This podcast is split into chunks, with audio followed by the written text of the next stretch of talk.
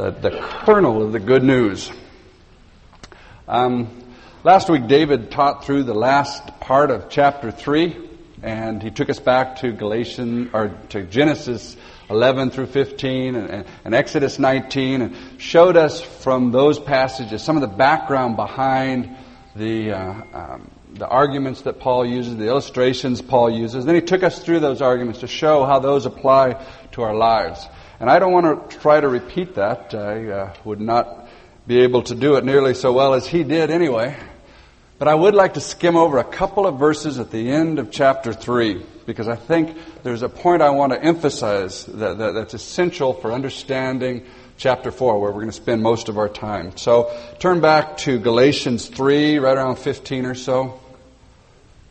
As David pointed out last week, Paul begins by using a, an illustration. Basically, he says, um, once you sign a contract, you don't go changing it. Once you shake hands on a deal, you stick to the deal. And the deal God made was to promise blessing to Abraham and to his seed. Now, look at verse 16. Verse 16 says, the promises were spoken to Abraham and to his seed. The scripture does not say, and to seeds, meaning many people, but and to your seed, meaning one person, who is Christ. So the deal was with Abraham and his seed, Christ. The promises were to Abraham and to Jesus, and no one else. That's it. That's all. Well, what, about us? Where do we get in on the deal? That's fine for Abraham and Jesus, but what about us? Well, skip down to verse 26. And what, what Paul does, as David showed us last week, is argues that the law which came later can't undo the deal that's already been made. It can't invalidate the promise. And then he tells us a little bit about why the law is there. But at verse 26, he says, You are all sons of God. Now, how did we get that way? How did we get in on this deal? Well, let me, let me rephrase chapter, or verse 26 uh, to, to just uh, clarify a point, to emphasize a point. Uh, your translations are fine, but I'm just going to emphasize what he says. He says, In Christ you are all sons of God through faith. You see, you are sons of God in Christ, and you're in Christ by faith or through faith. Look at verse 27. For all of you who were baptized into Christ have clothed yourself with Christ. Paul says if you were baptized into Christ, you are clothed in Christ, you are covered with Christ, you're enclosed in Christ. To baptize simply means to place into something. If you're baptized in water, you're placed in water. If you're baptized in fire, you're placed in fire. To be baptized into Christ means to be placed into Christ so that you're clothed with Him, you're covered you're enclosed in Christ. Now that is the simple but profound gospel. Uh, there uh, will never be anything nearly as important that I try to explain as what I'm trying to explain now. See, the gospel, the simple gospel, is that when you put your confidence in God, you trust Him, He places you in Christ. You become so identified with Christ that what is true of Christ is true of you. Let me restate that. By faith, we are placed in Christ so that what is true of Christ is true of us. That is the gospel. That's the heart of it. That's the kernel. All the rest of our Christian life is exploring and coming to understand what that really means, the implications, what the riches are that are ours in Christ. Let me show you what I mean. Look at verse 29. Remember, back in verse 16, he said that the promises were to the seed, Christ. That Christ is the heir of the promises. He is the descendant. If you've got a New American Standard, let me warn you, they do something here that I find uh, almost intolerable. I like that translation, but what they do here uh, caused me to nearly throw my copy into the uh, trash. They switch the word seed with the word offspring, but it's the same word back up in verse 16, the exact same word. It's seed. So if you have a New American Standard, listen carefully.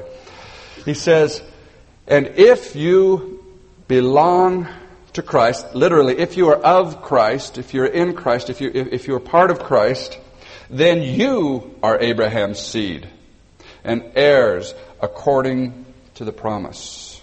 See, the promise was to Abraham and to his seed, Christ.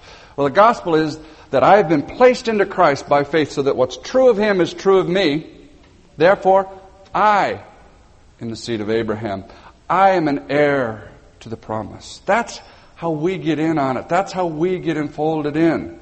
Because we are placed in Christ, and what's true of Him is true of us. Therefore, this becomes true of us. We are heirs. We are the seed of Abraham. Back in verse 26, when we said we become sons in Christ. See, we are not born sons of God. Not all humans are sons of God. That's not a biblical concept. We become sons of God. Well, how?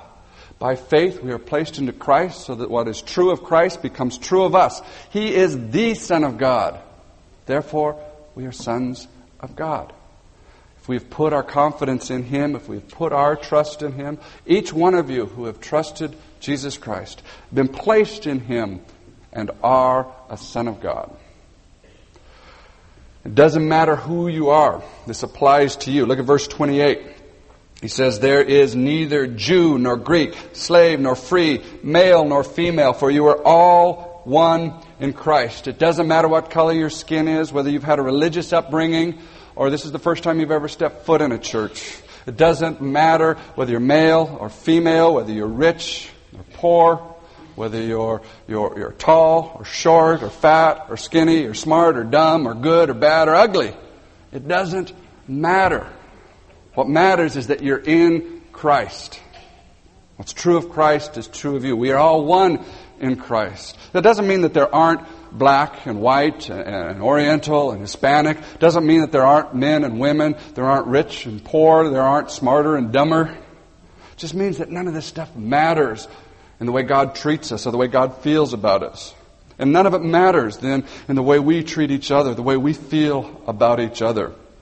Because we are in Christ. And that's the basis of our relationship with God and the basis of our relationship with each other. God loves me. Why? Because I'm so lovable? Because I'm so good? Because I'm a man? Because I go to church and read my Bible? No, no, no, no, and no. God loves me because I'm in Christ. And what's true of Christ is true of me. Therefore, God loves me no matter what I do or don't do. God is delighted with you. Why? Because you don't yell at your kids and you stick to your diet? Because you didn't lust after the woman across the aisle? You, uh, you read your Bible and don't watch The Simpsons? No. That is not why you are delightful to God. You are delightful to God because you are in Christ, and Christ is delightful to the Father. Therefore, what's true of Christ is true of you, and you are delightful to the Father, no matter how weak or strong, how much you succeed and how much you fail. You're in Christ, and therefore you are a delight.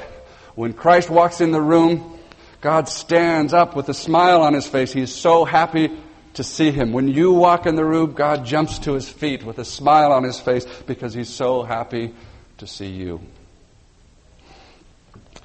I better uh, move on to chapter 4. You can see that I do get excited. I like this stuff. But I'm supposed to be teaching chapter 4, so that's what we're going to do now.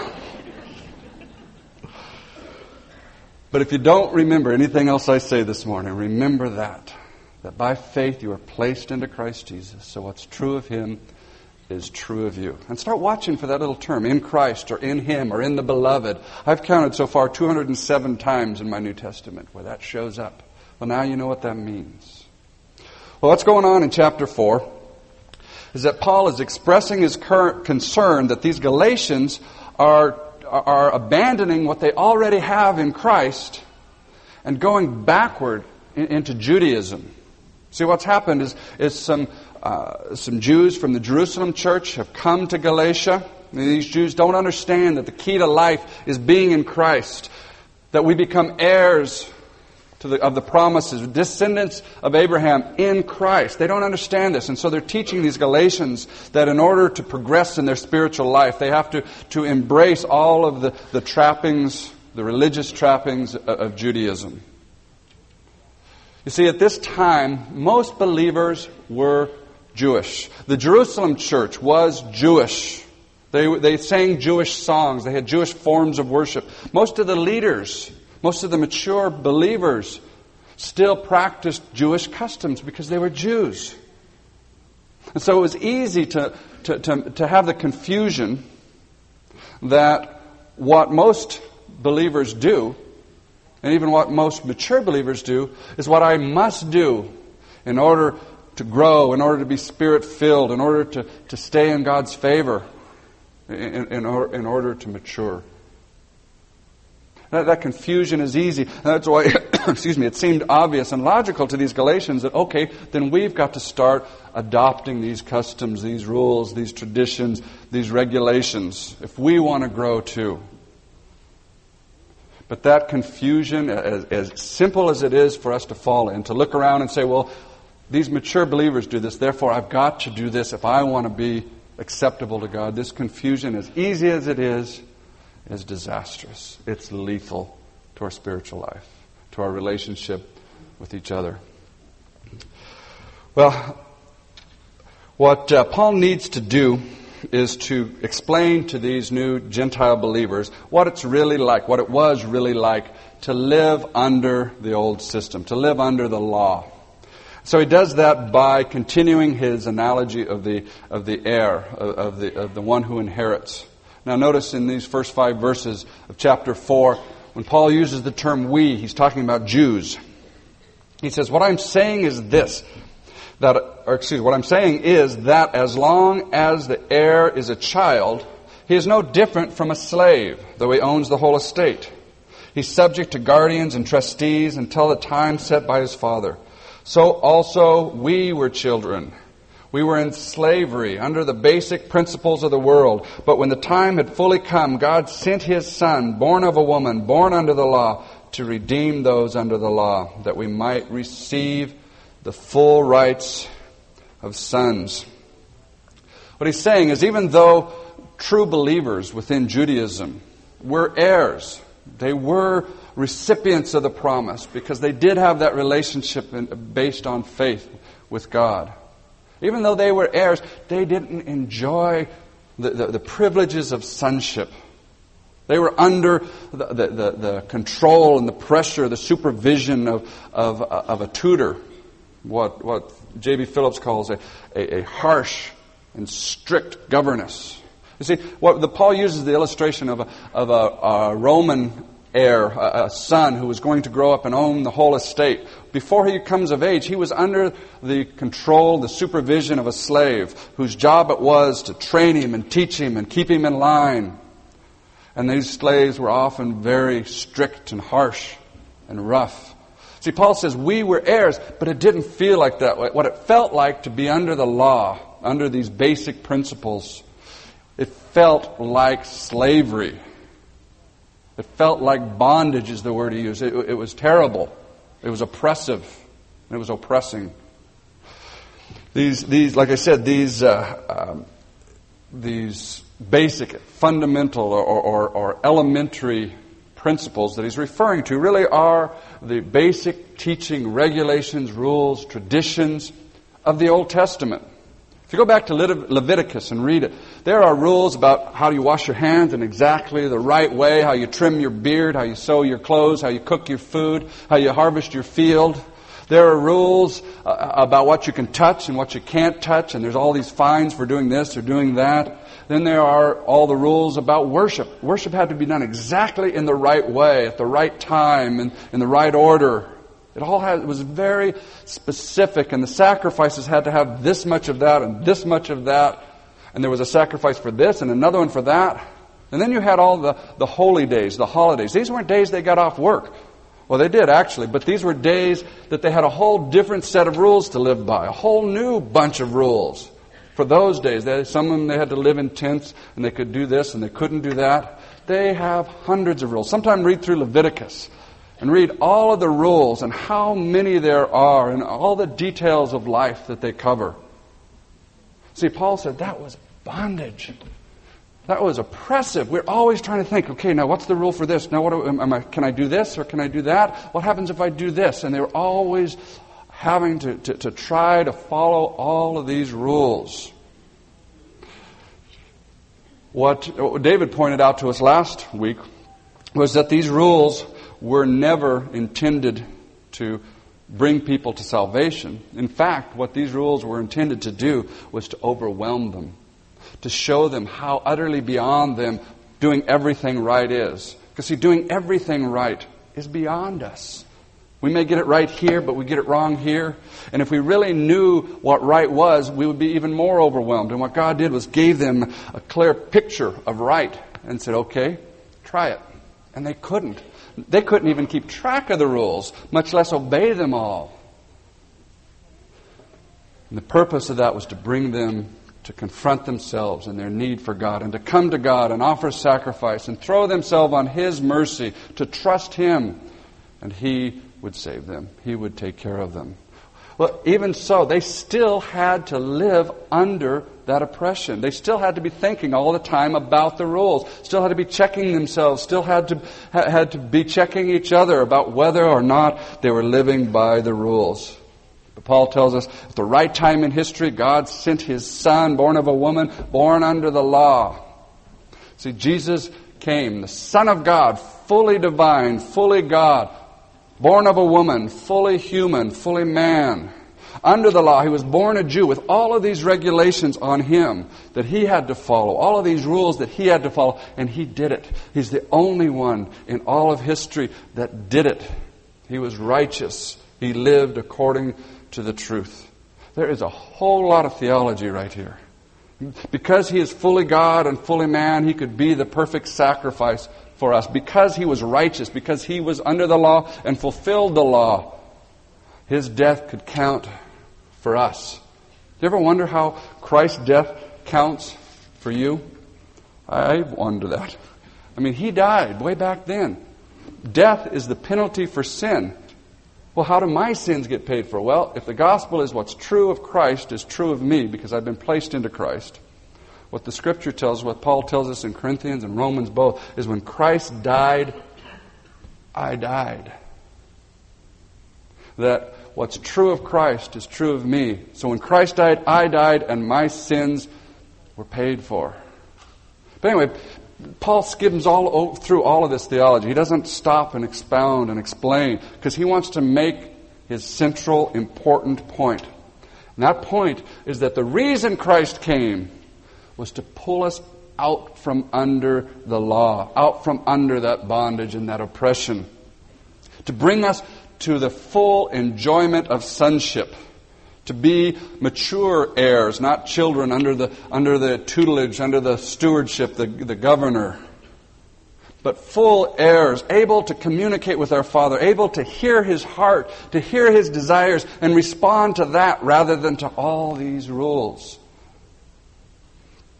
Then he turns in verse 6 to the Galatians, who were not Jews, but they were being pulled back into these Jewish rules from the Old Testament. Notice the pronoun shifts from we to you there in verse 6. Because you are sons of God, God sent the Spirit of His Son into our hearts. The Spirit who calls out, Abba, Father. So you are no longer a slave, but a son. And since you are a son, God has made you an heir. Formerly, when you did not know God, you were slaves to those who by nature are not gods. But now that you know God, or rather are known by God, how is it that you're turning back to those weak and miserable principles? Do you wish to be enslaved by them all over again?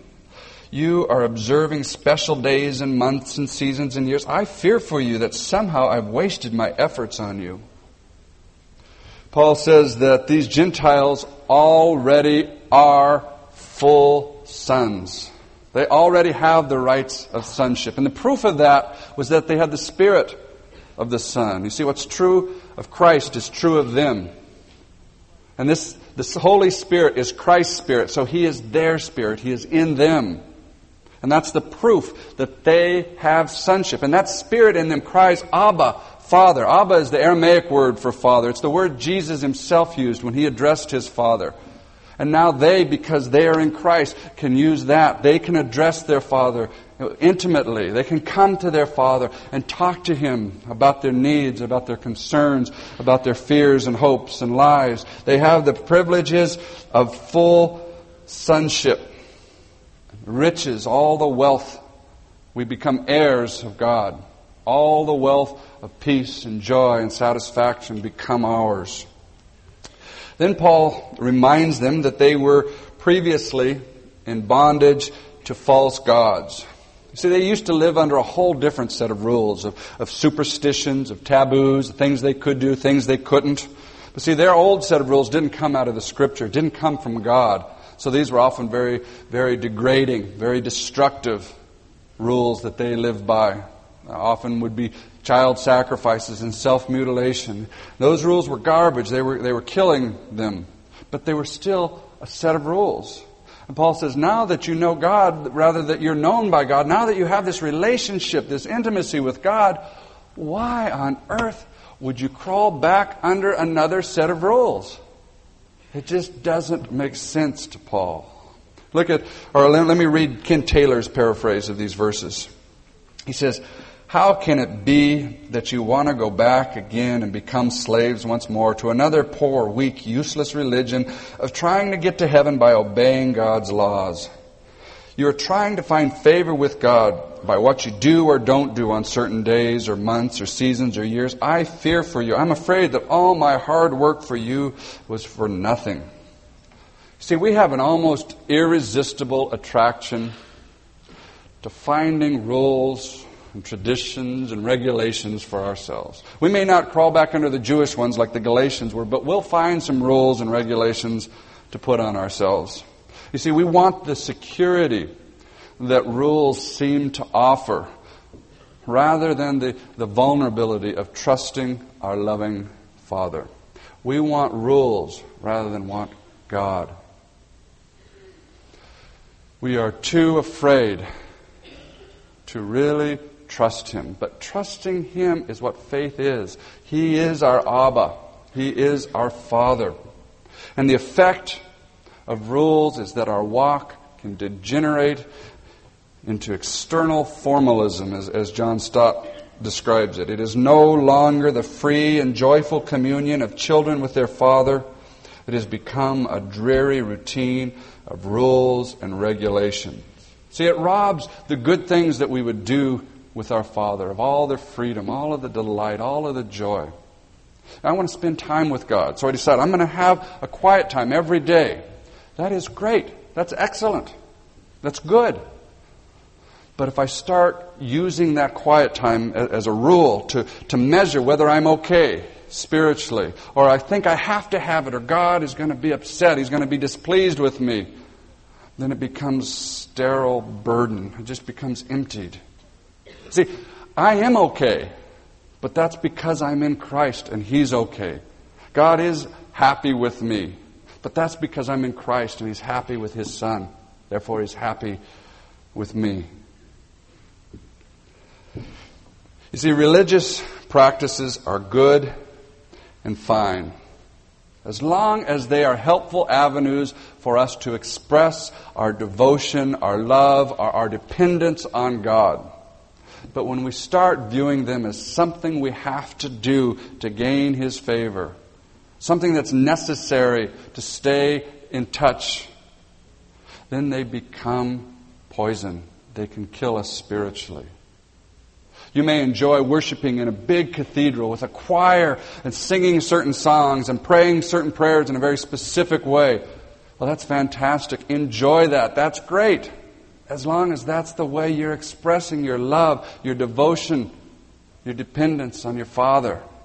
But if you start thinking that it has to take place there and in that way and singing those songs and praying those prayers, it'll kill you. See, and that's true no matter what traditions you attach, no, no matter what traditions you're used to. It doesn't matter where we worship, whether it's a cathedral or a gym or the basement of a tenement building. And it doesn't matter whether we sing accompanied by a choir or an organ or a piano or a guitar or a kazoo. What matters is that we are expressing our love, our adoration, and our dependence on our Abba, our Father.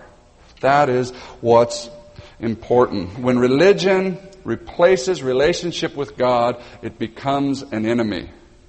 Jesus said, I have come not that they might have religion. He didn't say that. He said, I have come that they might have life and they might have it abundantly. Furthermore, rules don't work. we like them because they give us the illusion of control, but we just can't keep them. We have some behavior we're trying to stop some sin that's getting a hold of us, or some, some, some habit, or some way we're relating to family or friends or work, and we want to stop it. So we, we, we put some rules on ourselves in an attempt to get control of that area. And then when we fail, we try to punish ourselves with, with guilt or fear or, or by depreciating ourselves or by rejecting ourselves. But it just doesn't work. Still, we are too afraid come to God, really believing that we are delightful to Him because we are in Christ. And, and, and, to tell Him our frustration, to tell Him our failures, and to ask Him to change us, to help us, to transform us. One of the worst effects of our tendency to crawl back under a set of rules, try to fix ourselves, try to live up to what we think God's expectations of us are. One of the worst effects is what it does to our relationships with each other. You see, embracing God's love, God's acceptance in Christ breeds kindness, forgiveness, delight, and joy, breeds patience, gentleness. Legalism breeds suspicion and division and, and, and intolerance and hatred. Listen to Paul's heartbreak in his relationship to the Galatians in verse 12. He says, I plead with you, brothers, become like me, for I became like you. You've done me no wrong. As you know, it was because of an illness that I first preached the gospel to you. Even though my illness was a trial to you, you did not treat me with contempt or scorn. Instead, you welcomed me as if I were an angel of God, as if I were Christ Jesus himself. What has happened to all your joy? I can testify that if you could have done so, you would have torn out your eyes and given them to me. Have I now become your enemy by telling you the truth? See, Paul starts with an appeal to unity, to mutual acceptance. He says, Become like me. I became like you. See, Paul was a Jew. Paul was used to Jewish ways of worship, Jewish songs, Jewish ways of expressing his devotion to God. But when he went to Galatia, he left all of that behind him. He went and spoke to them in their own language. And when they gathered, they gathered as Greeks, not as Jews. And, and, and they, they, they learned new songs. They learned to express their devotion to God in new Greek ways and to apply the truth of the Scripture to their lives in new ways. But now that the Jews from Jerusalem had come and taught them the correct way to do it, they started looking at Paul with suspicion. They started to reject him because he was doing it all wrong. Paul says, wait a minute. I'm not upset because you're doing it different than me. I'm upset because you've lost your freedom. You've lost your love for me. What a tragedy it is when we can't enjoy our brothers and sisters in Christ because they raise their hands too much when they worship or, or because they sing the wrong songs and they just do it wrong and they just don't do the right things at the right time. You know, we're not to come together to sit back and critique how our brothers and sisters in Christ express their worship. We're to come together to join together in worshiping our common Father. I can't tell you how much delight I have had in just being able to travel around the world and gather with, with believers from other places and, and worship the Father in their own unique way. Standing in a room full of Africans who are singing at the top of their lungs and jumping up and down as they sing, or, or kneeling in a, in, a, in a nearly deserted cathedral in central Mexico as, as the believers there whisper out their devotion to God. You know, most of the situations I've been in, I haven't understood a single word that's been said. But my spirit is with their spirit, enjoying our Father. And what a delight. That is fun. Paul reminds these Galatians that when he first came, they accepted him. See, he came from Lystra, where he had been stoned, dragged out of the city, and left for dead.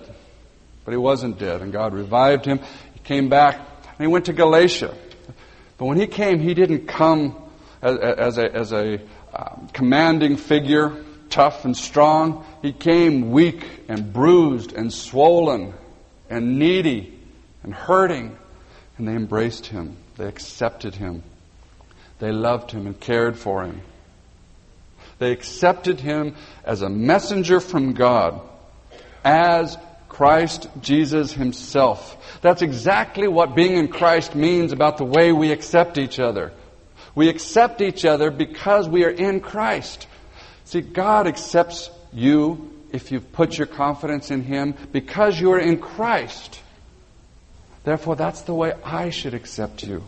Not because of what you do or don't do, not because of your intelligence or your lack thereof, not because of anything else, but because you are in Christ. And now you treat me like an enemy. What's going on here? Why is this happening?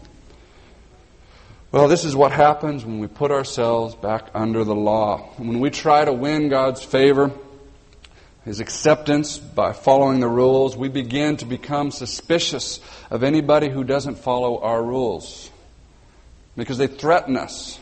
The fact that they don't follow our rules threatens the sense of security we are vainly seeking in rules. And because we are threatened, we respond to that threat by, by rejection, by suspicion, often by hatred. It could even be, they can even be speaking the truth and living the truth and appealing to us in love, but we'll still view them as an enemy.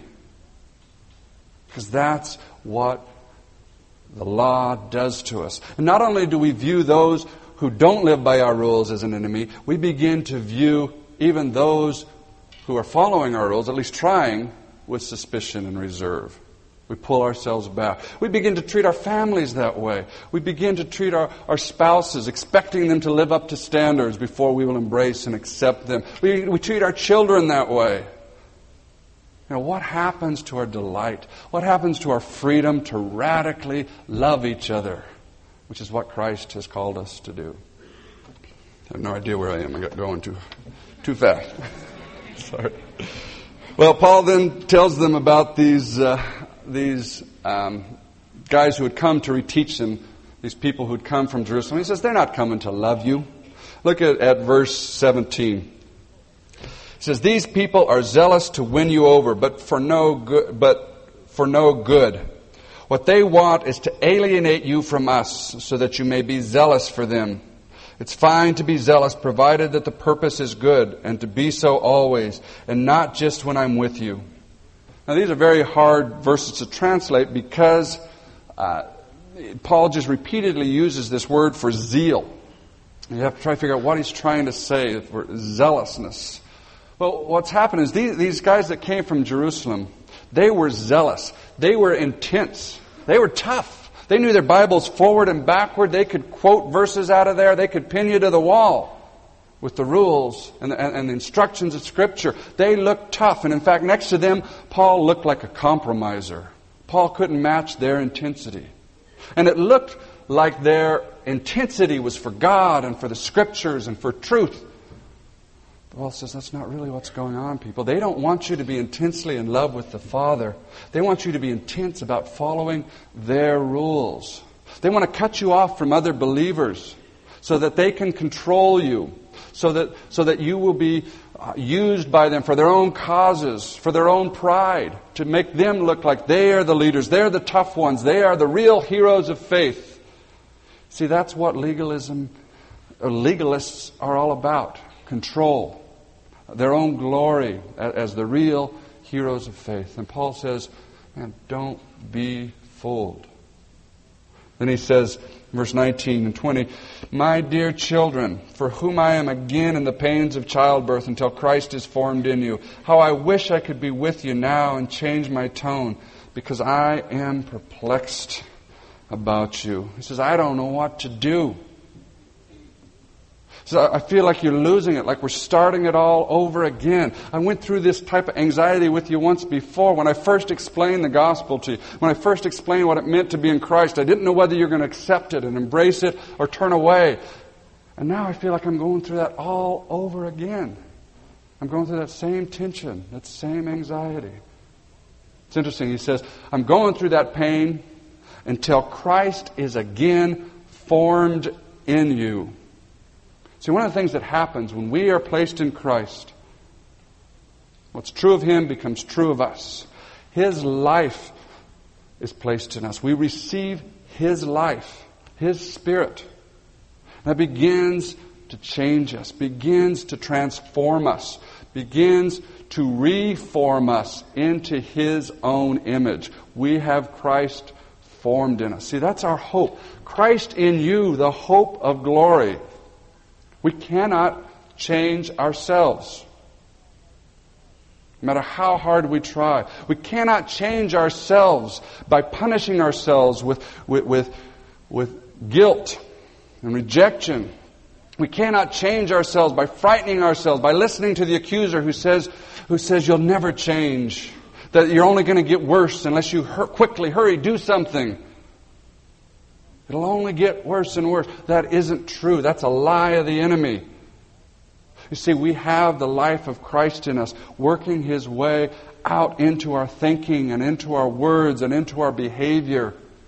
And He will reform us into His image. He will transform us. He will renew our minds as we trust Him, as we listen and open our hearts to Him, knowing that He accepts us because of what He has already accomplished.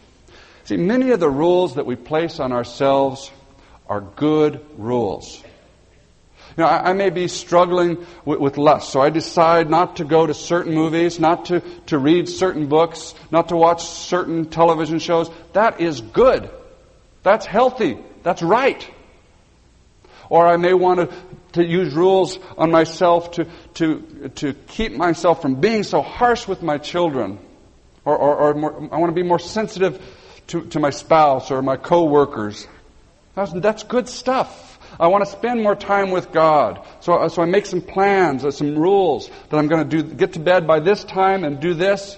That's good. It's good to change our lifestyle, to become uh, more successful at some of these things that we want to see happen. It's even good to ask other people to hold us accountable. See, there's nothing wrong with any of this.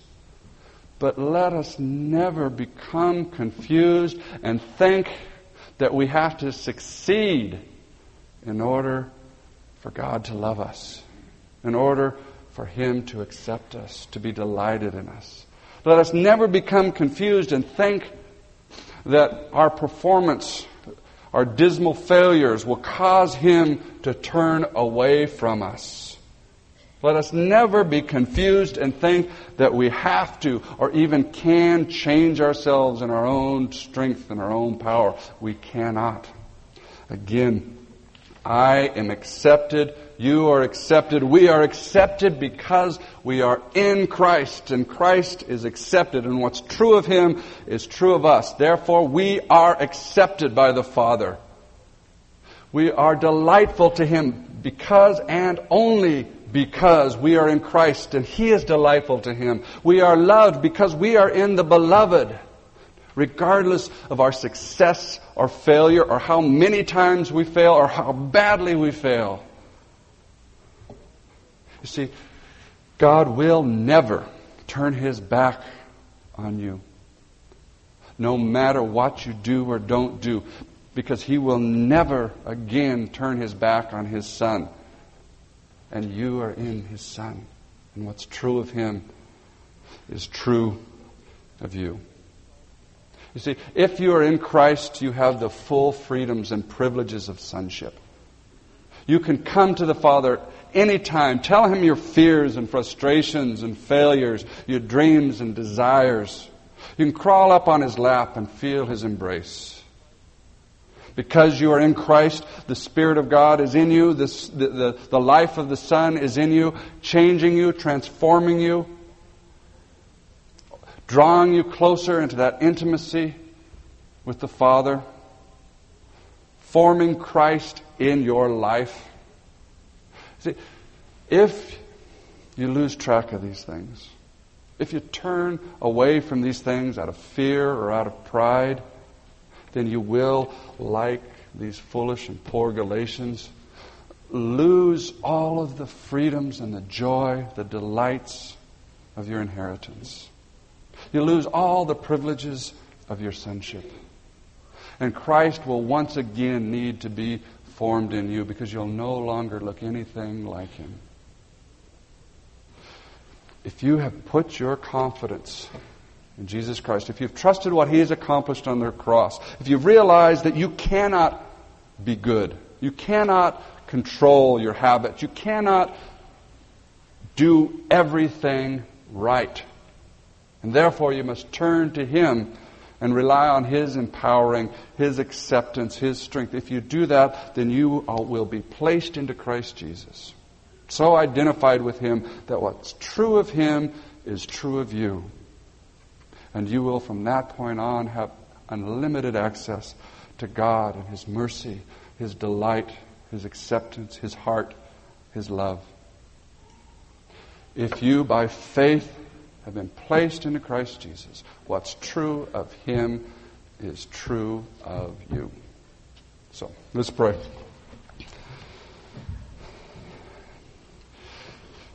Lord, this stuff is simple but it is so hard to hold on to.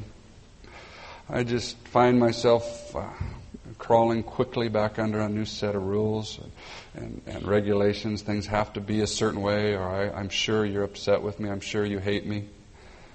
Rather than really believing, really trusting that what you did in Christ took care of it all, that because I'm in Him, I'm delightful to you. Lord, we want to trust you like that. Remind us of these truths. Bring us back to them over and over. Silence the enemy who would accuse us and make us think that we have to, on our own power, change ourselves for you to love us, for you to accept us. Help us to silence that with the confirmation that we are in your Son and you love us. Thank you for the, the, the, the riches that we have, especially for the Spirit of your Son who lives in us.